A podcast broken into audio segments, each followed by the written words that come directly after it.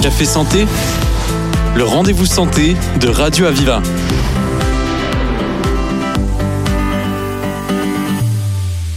Bonjour à toutes et à tous. Euh, bonjour à nos auditeurs de Radio Aviva, à Nîmes, Montpellier et Perpignan. Bonjour à ceux qui nous suivent en vidéo sur Facebook. Je suis très heureuse d'animer aujourd'hui ce café santé qui porte sur un thème majeur puisqu'il s'agit euh, de quel soutien, de savoir quel soutien nous pouvons avoir en cas de cancer du sein en prévention, pendant et après. Et donc, c'est une approche transversale qui est de plus en plus euh, fréquente dans les domaines de la santé. Et pour cela, bien, il y a un plateau extrêmement varié et prestigieux. Un café santé au Gazette Café en partenariat avec le CHU et le, Gazette. Donc, euh, une approche transversale. Et pour cela, Patrice Canaillé, qui est responsable régional de, en Occitanie en charge de l'attractivité et du rayonnement, et il est également, on sait tous, manager général au MHB. Ensuite, deux associations se sont jointes à nous. Euh, Barbara Pastre, euh, présidente de la Montpellier-Rennes. Bonsoir, Barbara. Et Marie euh, Morgane Lebert de l'association Étincelle, deux associations fort connues dans justement l'accompagnement des patientes et leur retour à une vie agréable et normale. Enfin, euh, en kinésithérapie, c'est Delaine Sampaio, kinésithérapeute au CHU, qui va intervenir. Et puis également Justine Fourès, en charge de l'APA au CHU. Enfin, nous allons voir le poids de la diététique avec Marianne Vidal et Muriel Pernaud, toutes deux diététiciennes au CHU. Et puis, on va également aborder un cas particulier parce que les patientes en phase de préménopause ou de ménopause font face à des symptômes qui sont déroutants et nous allons voir comment une prévention peut se faire et comment puisque l'hormonothérapie est proscrite. Donc euh, une vision vraiment transversale qui nous le souhaitons sera un apport à chaque femme à la fois pour la prévention, bien sûr, pour garder le moral pendant et pour rebondir après. Alors, je voudrais d'abord que Patrice Canaillé euh, nous dise euh, quelques mots sur cette approche et puis aussi euh, quelques mots sur pour compléter sa présentation j'ai fait sommairement. Patrice, tu m'en tu m'en excuses. Bah, je vais D'abord, le sujet me tient particulièrement à cœur parce que bon, euh, j'ai eu euh, à accompagner euh, mon épouse qui a, qui a eu ce, type de pathologie. Alors pas forcément le cancer du sein, mais après l'équivalent sur d'autres, mais peu importe. Et donc c'est un sujet qui me tient particulièrement à cœur dans une dans une posture qui est aussi celle des, des, accompagnants, c'est-à-dire de la famille très proche, que ce soit les conjoints ou les enfants qui ont à vivre cette, cette, cette situation et qui sont pour moi des éléments euh, très importants dans le dispositif global autour de, autour de cette maladie.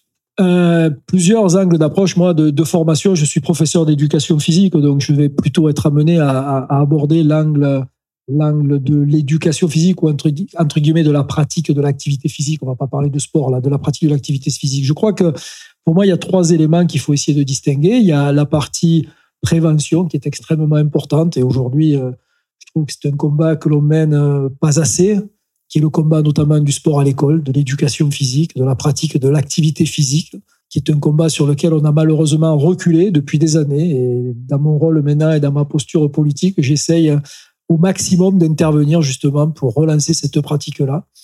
Aujourd'hui, les clubs sportifs ont pris un peu le relais, mais je regrette, moi, que la place du sport et de la prévention par l'éducation physique ne soit pas suffisamment présente à l'école. Donc ça, c'est un combat qui faut mener sur la prévention. Après, il y a le, la partie dépistage, et là, avec une, une partie un peu plus euh, politique élue, je pense qu'on a un travail très important à faire pour faciliter le dépistage. Alors, bien évidemment, du cancer du sein, mais, mais je dirais de toutes les maladies.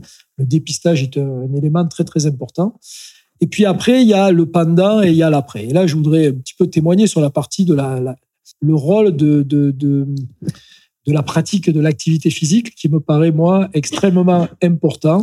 C'est important pour les femmes, justement, qui sont confrontées à un cancer du sein ou autre, d'avoir conscience de ça et d'avoir ce témoignage. Oui, c'est, mais, mais globalement, bien évidemment pour le cancer du sein, mais, mais pour toutes les pathologies, la pratique de l'activité physique est extrêmement importante à deux titres. D'un point de vue physique, bien évidemment, à condition qu'elle soit adaptée et bien conduite. Et c'est là peut-être qu'il faut faire très attention.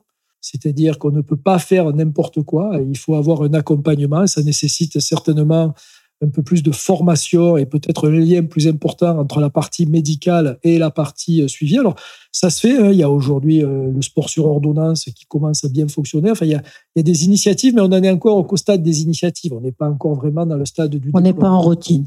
Non, on n'est pas encore, contrairement aux pays nordiques qui sont un peu en avance par rapport à nous sur, cette, sur cet aspect-là. On est, voilà, c'est encore très dépendant de l'environnement dans lequel on se, dans lequel on se trouve et des lieux dans lesquels on se trouve. Moi, je pense que c'est important, donc, à condition qu'elle soit bien adaptée. Et là, il faut faire attention. Et la deuxième chose, c'est sur la partie, euh, la partie mentale. C'est-à-dire que euh, il ne faut pas y voir que la partie physiologique, il faut y voir la partie mentale. Et je crois que c'est ces deux, c'est ces deux côtés qui doivent être abordés en même temps. C'est pour ça que quand on parle de, de pratique physique, il y a à la fois les contenus de ce qui va être fait, et ça, ça doit être fait en lien forcément avec le corps médical, mais il y a aussi l'environnement dans lequel ça va être fait. Hein. C'est-à-dire, est-ce que ça va être fait de manière isolée? Est-ce que ça va être fait en collectif? Est-ce que ça va être fait au sein d'un groupe? Et ça, c'est vraiment important parce qu'il y a cette dimension euh, sociale qui est aussi très, très importante. Et je pense que dans ce genre de, de pathologie, euh, l'environnement social que l'on met autour de cette maladie est extrêmement important. C'est fondamental et vous nous tendez la perche pour donner la parole justement aux associations parce que effectivement euh, être ensemble, en parler, euh, partager un, combat, je dirais. Barbara Pastre avec la Montpellier Rennes, vous nous avez montré à quel point ça joue un rôle important. Rappelez-nous un peu ce que votre approche. Alors vraiment, la Montpellier-Rennes, c'est tout d'abord de la solidarité de tous les Montpelliérains et toutes les Montpelliéraines. Nous, la particularité, euh, c'est d'avoir été dans les écoles, parce que je trouve qu'il est important de faire de la prévention euh, dès le plus jeune âge. Euh, les petites filles qui courent avec des couronnes à 4-5 ans, eh bien, elles seront peut-être plus sensibles plus tard à se faire, à s'autopalper, et ça, c'est important. Là, on va fêter nos 15 ans. Le temps passe très, très vite. Et on est une des seules courses en France à avoir pratiquement 40% de moins de 18 ans qui viennent courir. Et j'ai vraiment un insisté auprès, alors là, Patrick va être content parce que j'ai vraiment insisté pour que tous les lycées viennent courir à la Montpellier-Rennes en faisant des challenges.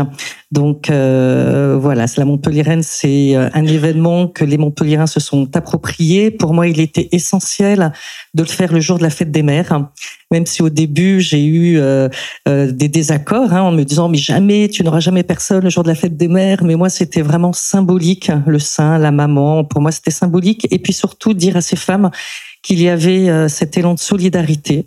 Et donc, depuis 14 ans, on a remis 825 euh, 000 euros aux associations, aux hôpitaux, euh, qui sont là, qui sont présentes. Et donc, je rappelle pour les ceux qui ne qui ne connaîtraient pas, c'est une course solidaire, et donc on paye pour y participer, ce qui permet d'aider ensuite les associations ou l'hôpital. Exactement. Donc on participe financièrement et tous les dons sont reversés aux associations. Et puis en 2020, on a été euh, sensibilisé par des jeunes filles. Et là, j'ai été très très étonnée qu'il y ait de plus en plus de cancers chez des jeunes filles. Euh, et grâce à la présidente de région, Carole Delga, qui nous a aidés financièrement, maintenant on a monté un réseau où on aide des jeunes filles à euh, financer des lingeries adaptées, des soins de support, et puis on les aide aussi euh, avec des thérapeutes. Donc on a monté un grand réseau solidaire et elles peuvent venir euh, dans notre association pour qu'on puisse les aider.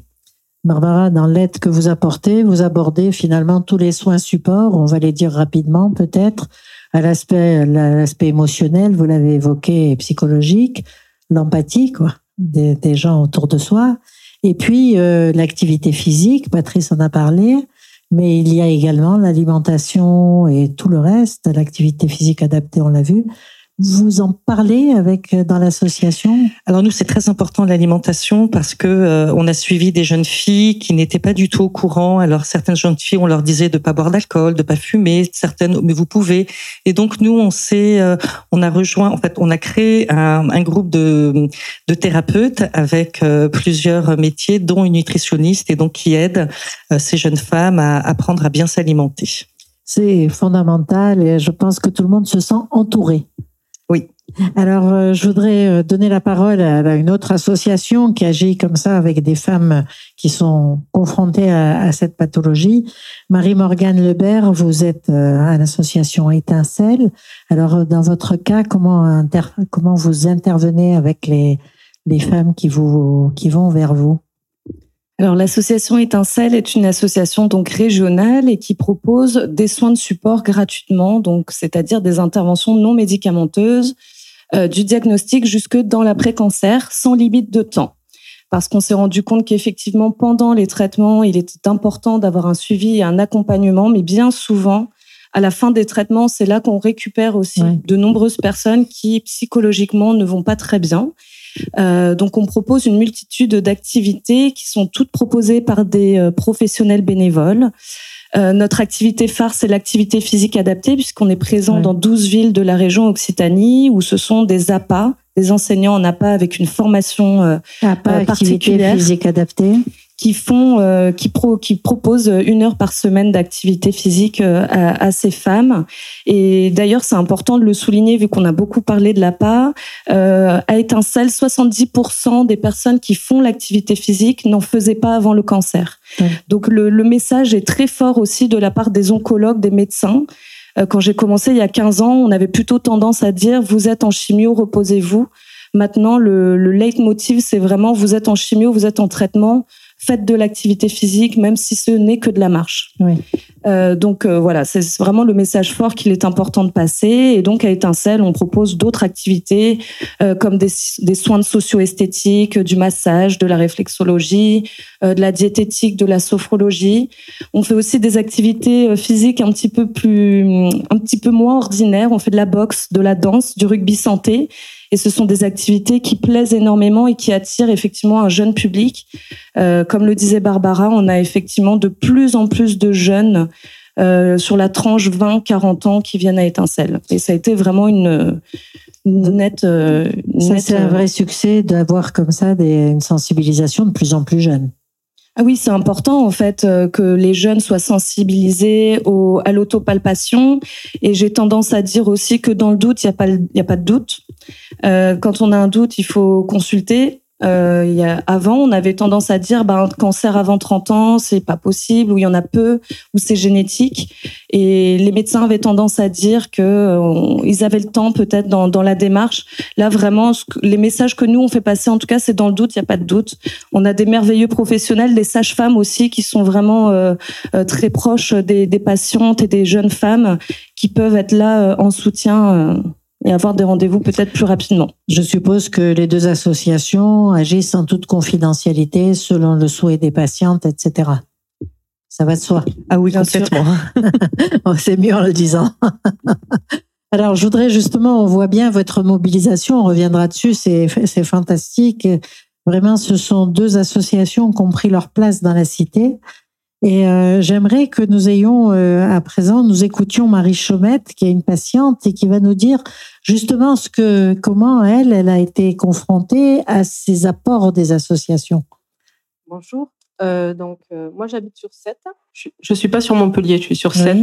Donc sur 7, on n'a pas les associations qui viennent de parler, qui interviennent. Oui. C'est vrai qu'il y a un petit peu un décalage entre des villes comme Montpellier, Paris ou autres qui sont assez euh, fournies en association de soins de support pour les, les cancers et puis euh, les villes euh, périphériques où il faut faire la démarche de venir sur Montpellier, qui est assez lourde quand on est euh, dans les traitements. On fait déjà cette démarche-là pour les soins. Donc euh, après, on arrive à trouver aussi euh, des, des, associations dans, sur place. Sur place. Oui. Donc je pourrais pas parler de. Qu'est-ce que ça vous a apporté euh, justement, Marie Chaumette, euh, d'être avec une association, avec d'autres patients, de pouvoir parler? Ça vous a aidé? Ah oui. Euh, donc moi, le, les autres patients, je les ai trouvés, on va dire, en faisant une cure thermale à Balaruc. C'est euh, un des moments où j'ai pu échanger avec euh, d'autres personnes qui avaient euh, vécu le cancer du sein et des, des, des, filles de mon âge à peu près. Donc ça a été un vrai moment de, de solidarité euh, où on se comprend, on peut échanger, on peut se filer des tuyaux. Euh, et donc c'est vrai que c'est, euh, on se sent euh, compris et il y a beaucoup Écouté, de, compris, on partage quelque chose. on partage une expérience, on se, on s'entraide, on se motive, on se. Voilà. Est-ce que vous avez eu à faire à des soins de sophrologie, de bien-être Alors de- moi j'étais très cliente, si je dois dire comme ça. J'ai hum, fait de l'hypnose. oui. parce que j'avais euh, beaucoup de stress au départ, que j'ai voulu gérer euh, rapidement. Donc euh, j'ai eu, recours à l'hypnose, l'acupuncture pour les effets des chimios. J'ai fait beaucoup de sport. Donc j'ai eu le temps de faire beaucoup de sport. C'est aussi quand on travaille, on n'a pas forcément ce temps-là. Donc là, j'ai pris le temps de marcher, de faire du vélo. À chaque période du traitement, je faisais ce dont j'avais besoin. Oui. Et ça a évolué au fur et à mesure. Et l'intensité a évolué au fur et à mesure. Au début, c'était 20 minutes de vélo par jour. Et puis, ça a fini par être euh, un jour euh, pratiquement le tour de l'étang de Taux. Euh, J'étais sous chimio. On gagne Voilà. du terrain. On, on se met des, ch- des challenges. On se, on se pousse. Et, euh, et puis surtout, les jours où j'ai pas pu aller marcher, où j'ai pas pu euh, sortir, et ben finalement, c'est ces jours-là où j'étais fatiguée. C'est ça. Voilà. Donc, c'est- euh, un message extrêmement important en fait. hein, c'est que en fait ça vous dynamise aussi et vous êtes moins fatigué. Non, mais puis euh, au-delà, ça m'a aussi euh, soigné. Ça m'a permis de gérer mon stress. Ça m'a euh, je, je, permis d'éliminer aussi les, j'imagine, les chimios. Et puis aussi par rapport au, après aux traitements chirurgicaux, le fait de faire euh, une gym adaptée, ça m'a aidé à récupérer en souplesse, en force et à continuer à récupérer et à avoir confiance. Donc ça, c'est un message très important. Je vous remercie, Marie Chaumette, euh, parce que vous avez été confrontée à la maladie et qu'on voit à quel point euh, la- l'activité physique vous a, vous a aidé, comme l'activité mentale, d'ailleurs, de relaxation ou autre. Et pour l'existence des associations euh, autour de cette, euh, je suis sûre que nos deux associ- associations ici vont avoir un projet dans la tête de créer des antennes. Après, j'ai adhéré à une association euh, sur 7 où ils permettent d'avoir accès à des soins de support Oui. euh, en adhérant. Euh, qui, on a 10 tickets pour, euh, pour aller faire euh, différents soins de support avec des partenaires euh, libéraux qui acceptent de... de De travailler Travailler. comme ça, c'est Ouais. magnifique. Mm. oui. Alors, avec Étincelle, il y a une antenne à 7 d'activité physique adaptée qui s'appelle Oncosport. Et on est aussi à Balaruc-les-Bains. ouais, quand j'ai cherché, euh, moi j'ai été diagnostiquée, enfin c'était il y a deux ans, et il y avait... Ça fait longtemps qu'on y est, donc je pense que peut-être l'info n'est pas bien passée, mais Donc, effectivement, on est, ouais. euh, on Donc, est sur il y a place. bien- c'est pas grave, j'ai cherché. Il y a mais- une antenne d'étincelle à, à- l'essentiel, c'est que les gens qui nous écoutent sachent que ça existe et qu'elles peuvent euh, y faire appel. Alors, on parle beaucoup d'activité physique adaptée. Je voudrais demander à Justine Fourès, qui, qui gère l'activité physique adaptée au CHU, justement, de, de nous en parler. Alors, pardon, moi je représente euh, l'activité physique adaptée, donc je suis enseignante en APA. J'ai intégré le CHU euh, depuis deux ans, alors c'est un petit peu le début euh, de l'activité physique adaptée au CHU de Montpellier. Donc on espère dans peut-être deux, trois ans, puisque je suis un peu en lien avec les, les médecins en oncologie, d'intégrer les services d'oncologie au CHU. Moi, je suis sur un autre service pour l'instant, mais en tout cas, euh, ma présence ici euh, permet euh, de voilà de renforcer ce besoin-là, d'intégrer les équipes pluridisciplinaires au CHU. Euh, Alors, on parlait, euh. Patrice Canaillé parlait tout à l'heure de, euh, il faut savoir faire, on ne fait pas n'importe quoi, on ne fait pas, donc vous, vous êtes enseignante dans ce domaine-là, Euh, ça progresse beaucoup. L'usage de la- l'activité, la mise en œuvre d'activités physiques adaptées, vous trouvez que ça progresse? Avec au le fur et à public? mesure, avec le public Oui, alors euh, effectivement, comme euh, disait aussi Marie-Morgane d'Étincelle, euh, on est un peu avec, avec les kinés euh, et d'autres professionnels, on est un peu les spécialistes de l'activité physique. Et euh, mais effectivement, c'est les personnes atteintes du cancer. On leur dit que c'est un soin de support important Oui. et, euh, et pourtant il y en a peut-être plein qui n'en ont jamais fait. Donc on est vraiment là pour adapter euh, le mouvement et faire un projet personnalisé euh, avec la personne. L'enseignant n'a pas aussi vraiment un, un volet dans le social et du coup on peut se réadapter à la personne par rapport à ses anciennes envies, remettre peut-être des activités physiques en place qu'elle faisait avant et qu'elle elle a peut-être la personne ne, ne peut plus sur, pour le moment. Peut-être au sport si elle en a jamais fait. Comment L'initier peut-être à l'activité. Oui, voilà, c'est ça. Il y en a qui n'en ont jamais fait. Vous disiez tout à l'heure. Donc, euh, en fait, c'est vraiment prendre quelqu'un par la main pour lui montrer que c'est possible. C'est ça. Par les activités physiques et sportives, on essaye de s'adapter à la personne, aux envies et de leur faire découvrir des activités. Merci euh, Justine Fourès. Alors que je voudrais demander à Delaine Sampaio euh, quels sont les obstacles justement? Est-ce qu'il y a des obstacles et quels sont-ils? À la mise en œuvre de cette activité physique adaptée. Vous êtes kinésithérapeute au CHU oui, tout à fait. Je suis kiné euh, au CHU de Montpellier dans le service de gynécologie. Donc l'idée ici, c'est de partager avec vous un peu de mon quotidien dans le service. Justement, on est auprès de ces femmes-là atteintes d'un cancer et qui sont souvent, qui viennent de subir une intervention chirurgicale. Donc les obstacles qu'on voit souvent, c'est bon. Le premier, c'est le manque d'orientation au sein de, l'équipe soignante. Donc on voit et le manque d'un référent spécialisé, ça aussi c'est un gros frein à l'activité physique pour les patientes. Donc un deuxième frein qui euh, est reconnu actuellement, c'est les c'est les croyances limitantes. C'est-à-dire qu'aujourd'hui, on, on, est passé de paradigme de repos, c'est-à-dire qu'avant, on disait à ces femmes-là qu'il fallait se reposer, qu'il fallait voilà, garder l'énergie pour le traitement, pour, le, pour combattre la maladie, et qu'aujourd'hui, on est basculé dans le paradigme de l'activité. Donc, il faut que ça suive son chemin. Son chemin, euh, les femmes sont... C'est un peu trop exigé aux gens de dire, allez, après la chirurgie, j'arrive, il faut se lever, allez, il faut bouger, il faut faire ce qu'on appelle la mobilisation précoce. Le message passe bien Il faut prendre le temps. D'accord. Il faut prendre le temps avec les patientes. Finalement, vous faites vous aussi du sur-mesure. Selon la patiente Absolument. que vous avez en face, vous êtes amené à vous adapter euh, sur la vitesse de transmission de l'info et de la mise en œuvre. Absolument. Y a un autre facteur limitant aussi, c'est justement c'est le rapport avec l'activité physique, la vision de l'activité physique qui a la patiente avant le diagnostic. Est-ce qu'elle en faisait Oui. Ça, c'est un véritable frein. Bien sûr.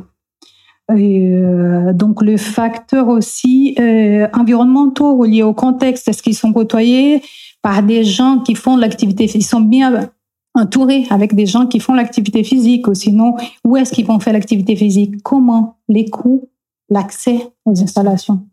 Voilà, en gros. Merci. On voit bien que c'est extrêmement large et que c'est quand même du sur-mesure. Tout à fait. Donc ça, c'est extrêmement important pour les gens qui nous écoutent et qui sont dans la salle. Alors, euh, activité physique adaptée, on en a parlé, un peu la gestion des émotions avec, euh, on a évoqué euh, tout à l'heure avec euh, Marie Chaumette l'apport de la sophrologie ou de l'hypnose, etc. Je voudrais qu'on parle à présent de la diététique parce que bon, ben c'est extrêmement important. Et Marianne Vidal, vous êtes diététicienne au CHU. Alors, est-ce qu'on a une diététique différente par étape?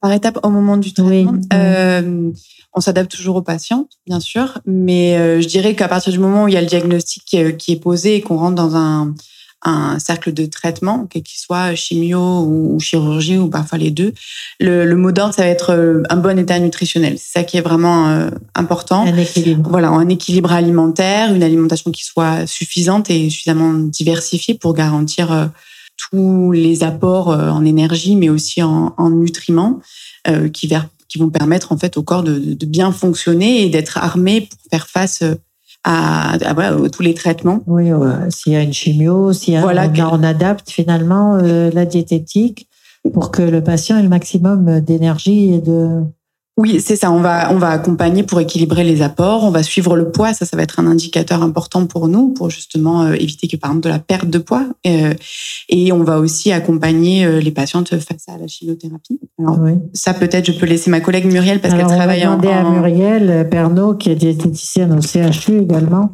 de nous dire un peu comment, selon la, la période, en chimio ou après chirurgie, comment ça se passe. Donc moi, je travaille euh, essentiellement en oncologie. Effectivement, je rencontre des patientes euh, sous chimiothérapie et euh, le, la priorité déjà, c'est d'avoir une alimentation la plus équilibrée la plus équilibrée possible. Et après, en fonction des éventuels effets secondaires, on adapte aux effets secondaires euh, l'alimentation pour permettre que ça se passe le mieux possible. Bien sûr. Et euh, il y a une bonne il y a une bonne écoute parce que les gens sont pas forcément euh, ah. familiarisés avec cette gestion de l'alimentation de santé, je dirais. On reprend euh, les points principaux avec eux, qui sont effectivement bah, les points que tout le monde connaît, hein, de manger euh, euh, des portions de fruits et légumes cinq fois par jour, d'accentuer sur des céréales complètes, de d'accentuer sur une alimentation maison, de limiter les apports en alimentation trop grasse et trop sucrée quand l'alimentation équilibrée est suffisante. Et après, par contre, on adapte en fonction des de l'état de la patiente s'il y a début de perte de poids et de dénutrition. Là, par contre, on est dans le combat et euh, on essaye de maintenir un état nutritionnel le plus stable possible. Et euh, dans ce cas-là, on encourage plutôt à enrichir l'alimentation pour permettre de stabiliser le poids et d'être le plus euh, le plus résistant au traitement des. Effectivement, c'est important. Donc, vous apprenez un peu, vous faites un peu de pédagogie avec les patientes. Et euh, vous avez l'impression que ça, il y a une écoute? Alors il y a quand même énormément de questions concernant euh, euh, le jeûne, les restrictions sur le sucre, sur la viande rouge, et on reprend avec eux les bénéfices d'une alimentation équilibrée et de ce fameux état nutritionnel qu'on essaie de préserver le plus possible. Et effectivement, pour il n'y a aucune preuve d'une efficacité sur les études qui ont été menées d'une de se priver en sucre euh, pour avoir une meilleure euh, efficacité des traitements. Et, euh, et au contraire, le, le métabolisme est suffisamment malin pour s'adapter et, et contourner tout ça si jamais on est, si jamais on est trop restrictif. Donc, des résultats On essaye. Je veux tout savoir. Hein. Marion, Marion Garbet, vous, vous avez vous êtes gynécologue au CHU également de Montpellier et euh, vous travaillez notamment sur euh, les symptômes de la ménopause, entre autres. Vous êtes confronté finalement. Alors euh, pour nos auditeurs et pour la salle, qu'est-ce qui est spécifique? Pas d'hormonothérapie? Qu'est-ce qui est spécifique quand on est en traitement? Alors, donc effectivement, moi, une partie de mon activité, je suis donc je suis gynécologue médicale, et une partie de mon activité, c'est de d'ouvrir une fenêtre marche pas très bien. Une fenêtre euh, d'intimité un peu pour euh, pour les patientes et aborder les différents euh, sujets et notamment la ménopause ou la sexualité. Euh, il y a effectivement certaines spécificités. Donc là, vous parliez d'hormonothérapie. Je pense que il y a peut-être un, un, risque dans la compréhension pour les auditeurs parce qu'on parle d'hormonothérapie en tant que traitement du cancer du sein, qui est en fait une anti-hormonothérapie. Donc euh, globalement, euh, les patientes qui ont eu des cancers du sein ne peuvent pas être traitées par l'apport d'hormones et donc on trouve des alternatives euh, comme l'acupuncture, le yoga. Les antidépresseurs trouvent aussi leur rôle pour les bouffées de chaleur. Donc voilà, les, dans les symptômes les plus couramment évoqués en consultation, ça va être tout simplement bah, l'apparition de bouffées de chaleur, parfois très dures pour des patientes qui n'étaient pas ménopausées, euh, des difficultés pour les rapports sexuels, la libido. C'est très variable et c'est juste aborder un petit peu ce qui se passe euh, d'intime euh, à la maison et qu'on ne peut pas trop aborder ailleurs. Bien sûr, et je suppose que vous aussi, vous êtes dans une relation extrêmement intime avec les patientes et confidentielle et que vous pouvez les conseiller selon le cas. La, confidentialité, euh, c'est évident, hein, c'est euh, bien sûr la base de notre travail. Et oui, l'objectif vraiment de ces consultations, c'est euh, de pouvoir aborder ces sujets-là qui nécessitent beaucoup de temps et qu'on peut pas aborder en consultation d'oncologie classique au milieu du suivi. Déjà, les gens sont pas très habitués à parler de ça, donc en cas de pathologie, c'est pire. Euh, c'est vrai, mais euh, bon, c'est vrai, mais la demande est importante. Euh, mine de rien, en fait, euh, je pense que c'est plus le personnel de santé qui est pas habitué à aborder le sujet plutôt que les patients. C'est dit. je vous remercie. Alors, je voudrais demander à Patrice Canaillé, quand on voit justement là un peu ce qui se passe, euh, ça avance. À votre avis, vous avez vous trouvez que ça avance par rapport à ce que vous, aviez en tête En tous les cas, on a bien compris que vous aviez envie d'insuffler un peu de prévention dans l'école, même beaucoup. Mais là, quand vous entendez euh, ces témoignages, euh, qu'est-ce que vous vous dites? Ça a avancé d'un cran? Ben, Ce qui avance, c'est la mobilisation citoyenne, c'est-à-dire euh, l'ensemble de ces, associations fait un travail incroyable. On, on mesure pas, on mesure pas l'importance de, de, de, cet apport-là.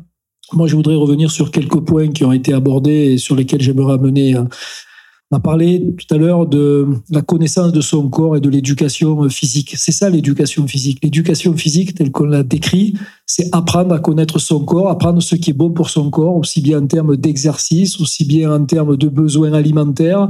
Et donc, il y a à la fois des connaissances qui sont des connaissances générales qu'il faut acquérir, mais c'est surtout apprendre à s'écouter. Alors, je vais dire, il y a peut-être un seul avantage à la maladie, peut-être d'autres, mais en tout cas, il y a peut-être celui-là, c'est que je trouve que quand on est malade, on se recentre sur son corps. Quand on est en bonne santé, on a tendance à penser que c'est naturel, alors on néglige un peu son corps souvent. On l'oublie un peu. Hein on l'oublie, on, on l'oublie. Et donc je crois que l'éducation physique, c'est ça, c'est apprendre à connaître son corps. Et ça, plus tôt on le fait, mieux c'est. Ne serait-ce que déjà pour mettre des mots face à ces sensations, à ce que l'on ressent. Deuxième sujet, je voudrais revenir sur les sur l'activité physique adaptée et le travail qu'on est en train d'essayer de faire avec la avec la région.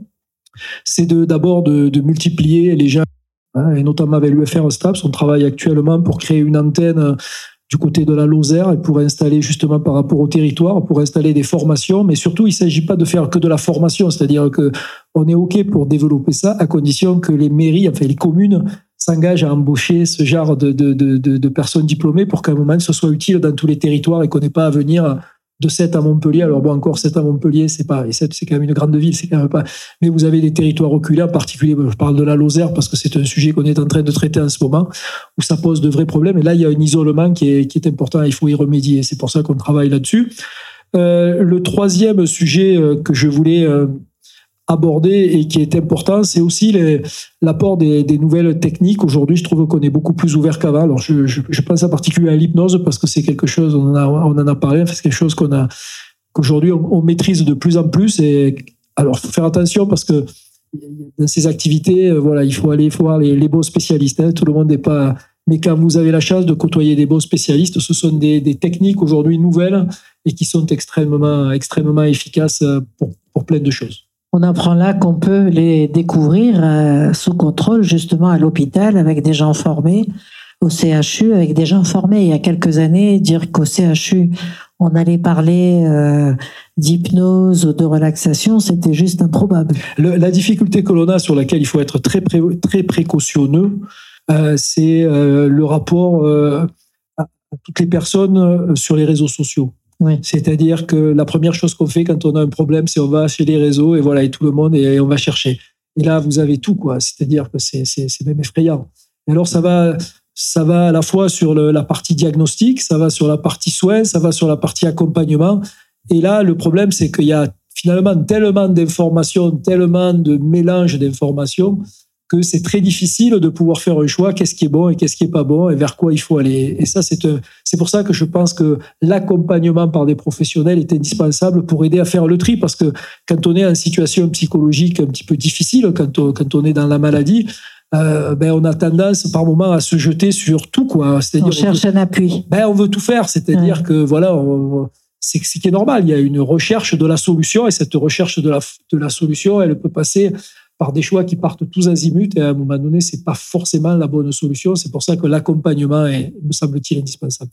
C'est important, il est important, euh, comme vous le disiez, que les collectivités locales, et la région dans l'occurrence, s'occupent de ça, parce que ça permet d'avoir une politique publique concertée entre différents organismes. Oui, alors on, on va pas parler juste, mais non, je vais juste dire un mot parce que c'est important. Moi, je suis un débutant en politique, mais euh, vous savez que normalement, la santé n'est pas une. Non, la, sa pas... la santé, c'est régalien, ça appartient à l'État.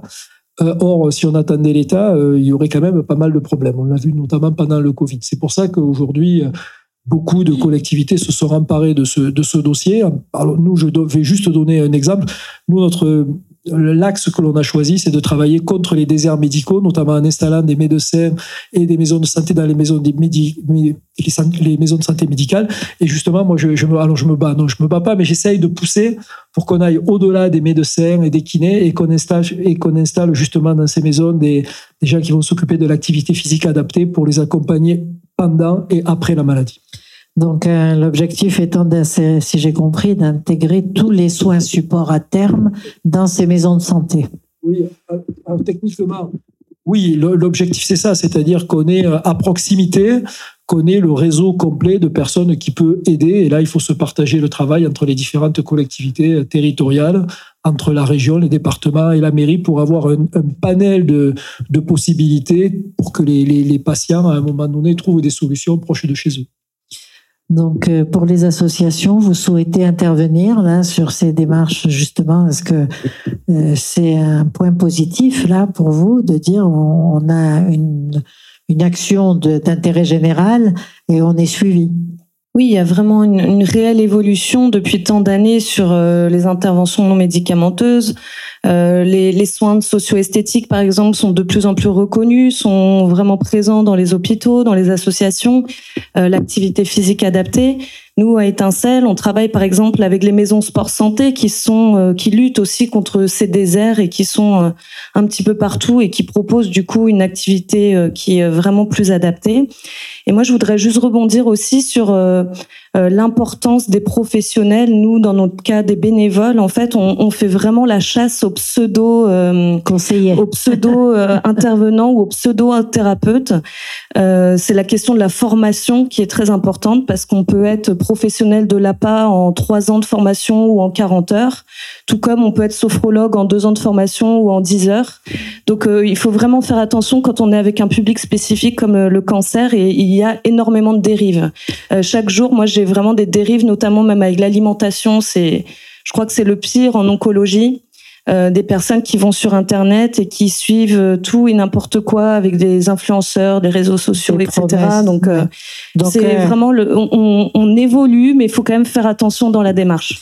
Marie-Morgane Lebert, c'est extrêmement important ces précisions que vous apportez là.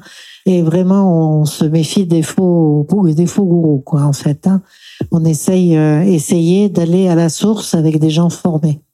Barbara Pastre, vous êtes vous euh, dans une démarche justement de faire adhérer le grand public euh, à cette solidarité, à cette prise de conscience ça a un impact forcément sur la prévention.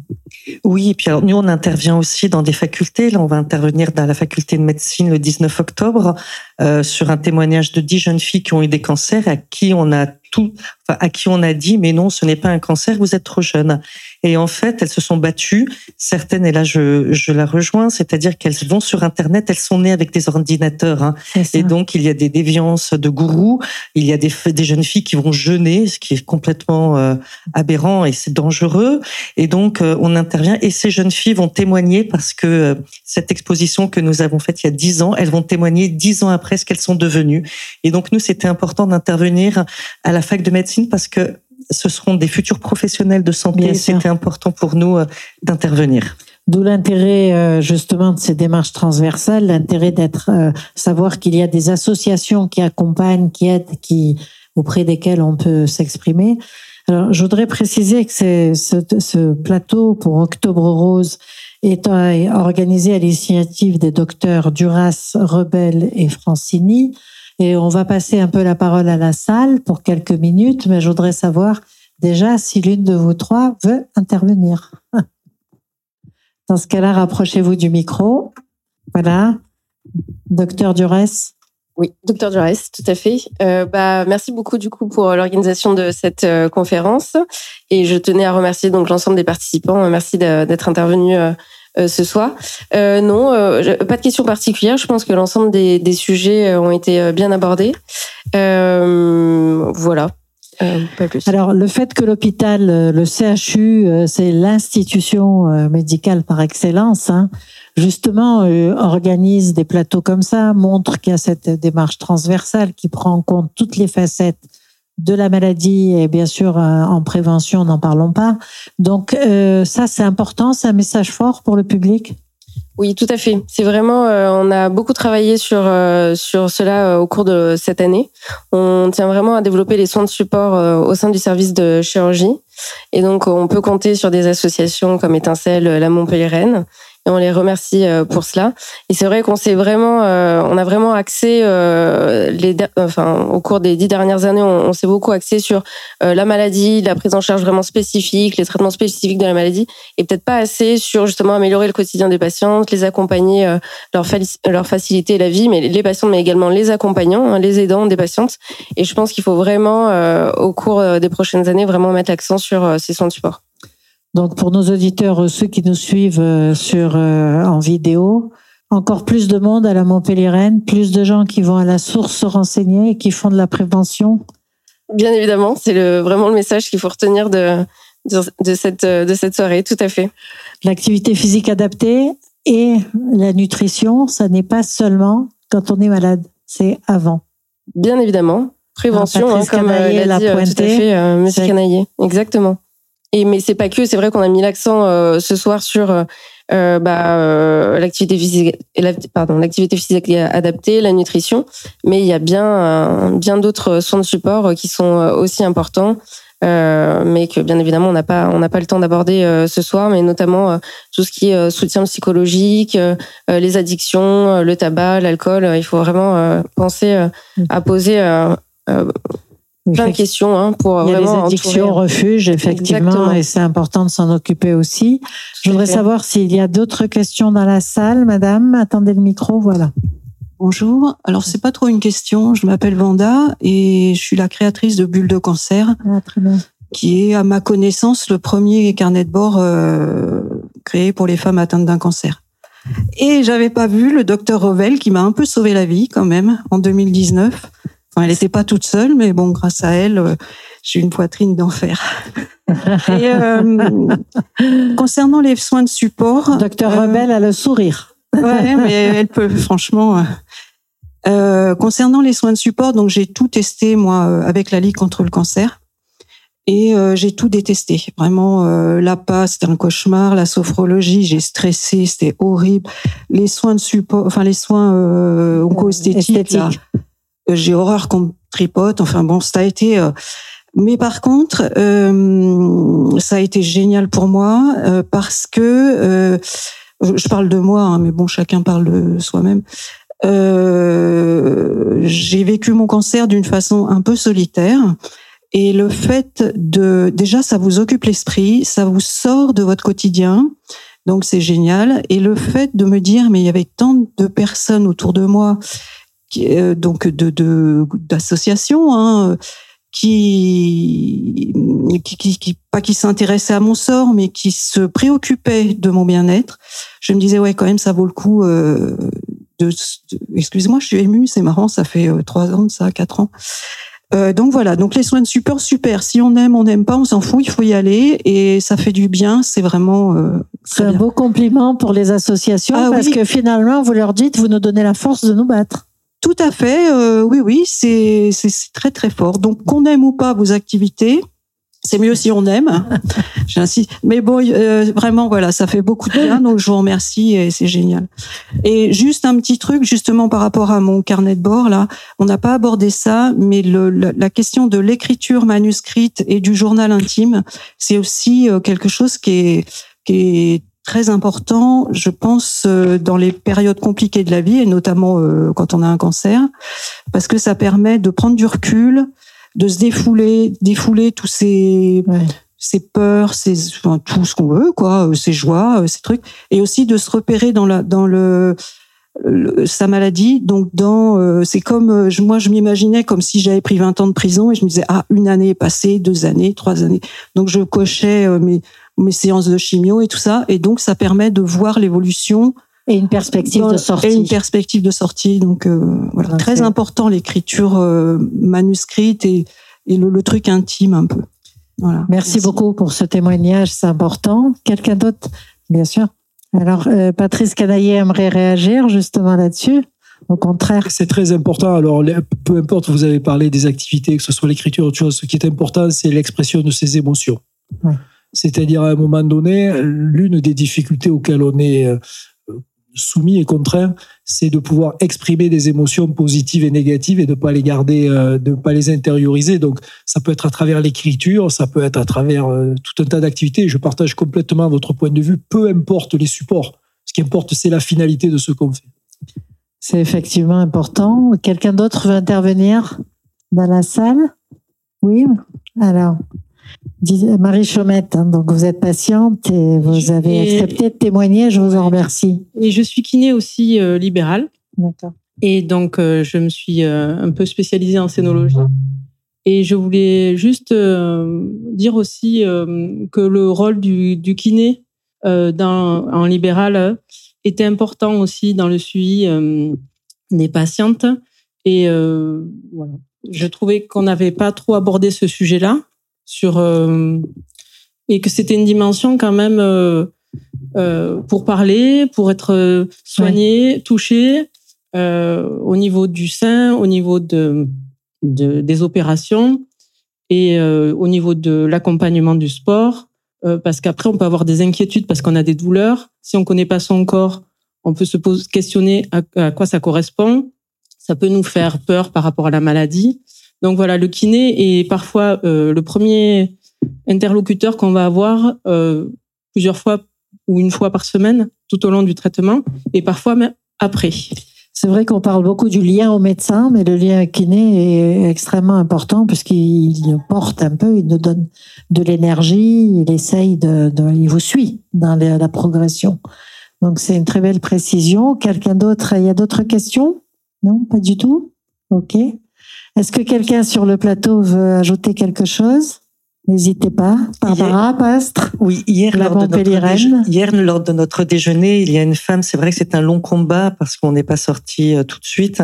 Et elle nous a dit un mot qui, m'a, qui, nous a fait vraiment réfléchir. Elle a dit, j'ai compris ce que ça voulait dire le mot patiente. Oh là là, c'est très fort. C'est très joli et très ouais, Ouais, c'est joli comme tout. Donc ça, ça fait partie des choses qui redonnent l'énergie de repartir. Hein Vous voulez intervenir? Non, c'est bon. Écoutez, je crois que ce plateau touche à sa fin. Euh, on pourrait rester des heures, mais euh, on est obligé d'arrêter là.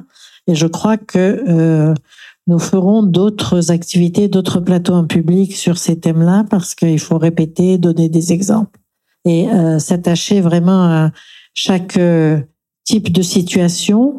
Je voudrais remercier les intervenants, Patrice Canaillé, conseiller régional en charge de l'attractivité du rayonnement de l'Occitanie et manager général de MBH, ensuite MHB, pardon, Justine Fourès qui s'occupe d'APA au CHU, euh, de même que Delaine Sampiao qui, est des thérapeutes au CHU, les deux diététiciennes qui étaient là, euh, Marianne Vidal et Muriel Pernaud, qui sont diététiciennes au CHU également, Marion Garbet, euh, gynécologue au CHU, et puis, euh, les deux associations, on a vu durant ce débat à quel point c'était crucial ce lien des associations avec les, les patientes. Marie-Morgane Lebert pour Étincelle et euh, Barbara Pastre, présidente de la Montpellier-Rennes. Nous sommes dans le cadre d'Octobre Rose. Merci à Marie Chaumette d'avoir euh, témoigné comme patiente. Ce n'est pas toujours très simple, donc merci de l'avoir fait. C'est très fort pour les auditeurs et auditrices. Donc, euh, nous sommes au Gazette Café en partenariat avec le CHU pour ce café santé qui s'est attaché à décrire les soutiens que l'on peut trouver dans le cas de cancer du sein. Merci à tout le monde. C'était Café Santé, le rendez-vous santé de Radio Aviva.